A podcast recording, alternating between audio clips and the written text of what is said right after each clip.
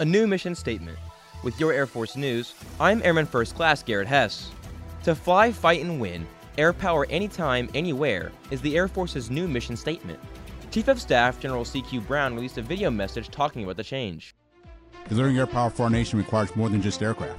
It requires total force airmen, active duty, guard, reserve, civilians, and all Air Force specialties working together as a seamless team to operate, maintain, and enable our mission and bring unique capabilities and effects of air power to bear.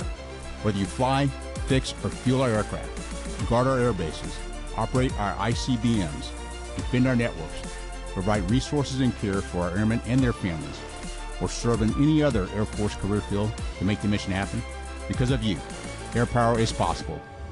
Anytime, anywhere. That's today's Air Force News.